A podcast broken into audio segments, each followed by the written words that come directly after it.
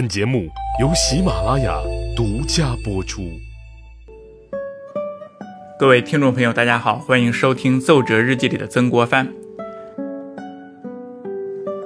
不知最近呢，大家有没有看新闻？天上发生了一个异象，叫做五烛连星，就是金木水火土五大行星连成了一条线。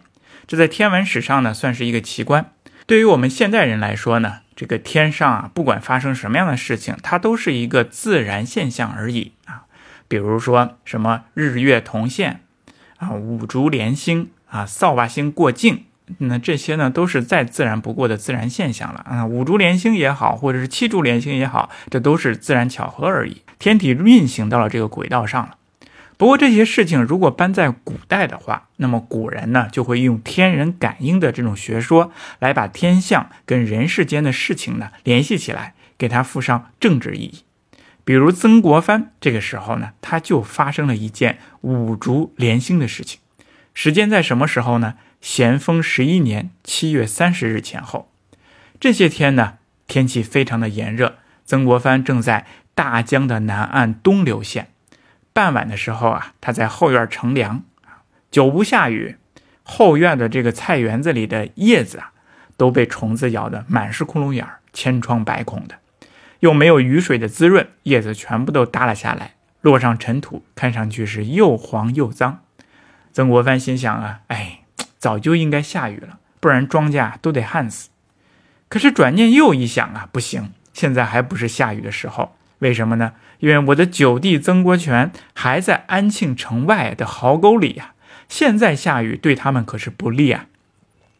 大家注意啊，这个时候是七月三十号，其实就在这一天，曾国荃已经克服了安庆城。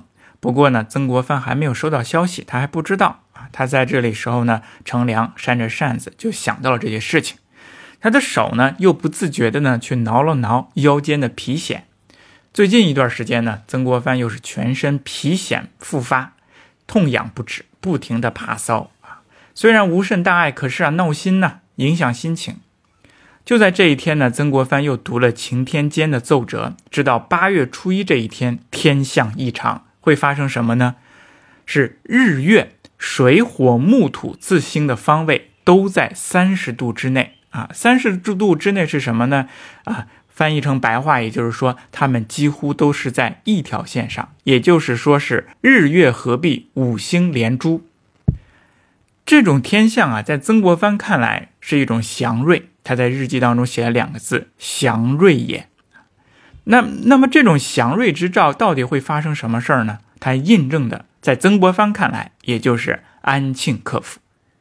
八月一号的时候，曾国藩就已经知道了安庆被。我湘军被攻下来了，非常高兴，他就再一次提到了这个祥瑞的天象。他给自己的弟弟曾国荃说呀：“知本日卯刻克服安庆，是时恰值日月合璧，五星连珠。晴天间与五岳俱奏，以为非常瑞象。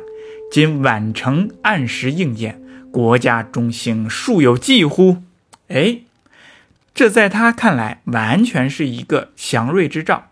古人讲究的就是天人感应，他把人世间的事儿跟天象联系起来，日月合璧，五星连珠，这就是祥瑞，应验了安庆的克服。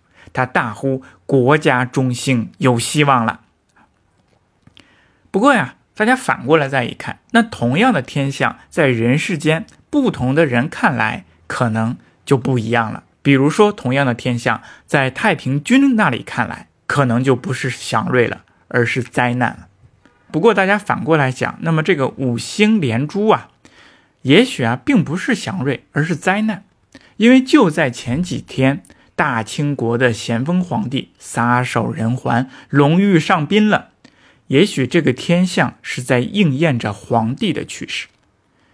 哎，皇帝的去世肯定不是祥瑞了。不过死了一个坏皇帝，那可能也是祥瑞了。所以说五竹连星到底是祥瑞还是不是祥瑞呢？都不好说了啊。不过呢，它也应验了这两件事儿。一个事儿呢是安庆被克服，另外一件事儿就是咸丰皇帝龙驭上宾。咸丰皇帝肯定不是一个好皇帝，但是他也不是一个坏皇帝。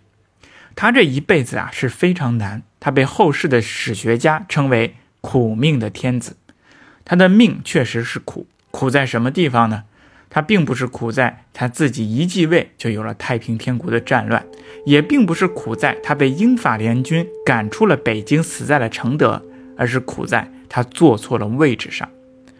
我想呢，在这世界上啊，每一个人都一定会找到他最适合的位置。哎，如果找到这个位置并且占有呢，那将是人生最大的幸事。相反呢，如果一个人占有一个位置，并且不能发挥出自己的全部才能，那将是一种痛苦。而更痛苦的是什么呢？是一个人坐在一个位置上，不能发挥自己的才能，但是又下不来。除非他每天混日子，不然的话，再加上自己有强烈的责任感，结果却是事事与愿违，那则是人生最大的不幸，是一种折磨。很不幸，我们的咸丰皇帝就是最后的一种不幸。他根本不适合做皇帝。就历史而言啊，凡是当时和后来被证明对的事情，比如说打败太平天国的湘军、解决财政难题的黎金、处理外国事务的总理衙门，这些都不是他想出来的，都不是他的创造，也不符合他的思想，甚至遭到过他的反对。凡是他自己尽心竭力制定出来的政策。比如建立江南江北的大营来镇压太平军，比如去对付英法联军，都完全行不通。他在位十一年零六个月，时间可谓不短，但是我们找不出一项可圈可点、可以称道的大决策，可以载入史册的大功绩。所以说，皇帝当到了这个份儿上，是不是人生当中的一大不幸？德不配位。才不配位，这就是人生的不幸。我想，咸丰皇帝最心心念念的一件事儿啊，还是要打败太平军，要揪出洪秀全。结果就在安庆马上被攻克的时候，他却自己撒手人寰，享受不了这个巨大的好消息了。曾国藩在八月初九的时候啊，他收到了皇帝病故的消息，他就在日记当中写下了这样的一句话。说痛惜我咸丰圣主已于七月十六日龙御上宾，天崩地彻，潘号莫及，多难之秋，四海无主，此中外臣民无福，因此大变也。伏念新主年仅六岁，敌国外患纷至迭城，实不知所以善其后。又似我大行皇帝继位至今时有二年，无日不在忧危之中。今安庆克复，长发始衰，大局似有转机，而大行皇帝竟不及闻此捷报，忧郁终谷，为臣子者尤深感痛啊！曾国藩的这段话呢，我们也可以看出，他也在为咸丰皇帝而惋惜。自己心心念念想办的一生的一件事情，就在马上有转机的时候却死掉了，没有听到，是不是非常令人痛心呢？在我们中国的古代呀，一个帝王的去世，它的影响往往是非常大的，很有可能会引起政局的变动。曾国藩虽然不是特别招皇帝的待见，但是由于他的湘军军功卓绝。皇帝呢也不得不依靠他。那么咸丰皇帝去世了，曾国藩的地位会不会受到影响呢？他还能很好的完成平剿长毛的工作吗？咸丰皇帝的儿子呢只有五六岁，他完全没有成年人的行为能力。所以呢，为了避免咸丰死后引起的政局政治动荡啊，咸丰皇帝他自己也搞了一套制度，叫做八大顾命大臣进行辅政，有肃慎呢、在元呢这些人。同时呢，又防止八大顾命八大臣专权，他又命令慈安和慈禧两位太后拿出两枚印章啊，来进行牵制，来牵制这八大臣。这应该是咸丰皇帝最后所做的一件事情。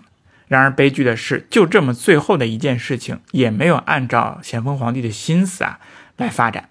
他死后不到一个月，八大臣和两宫太后还有奕欣就斗了起来。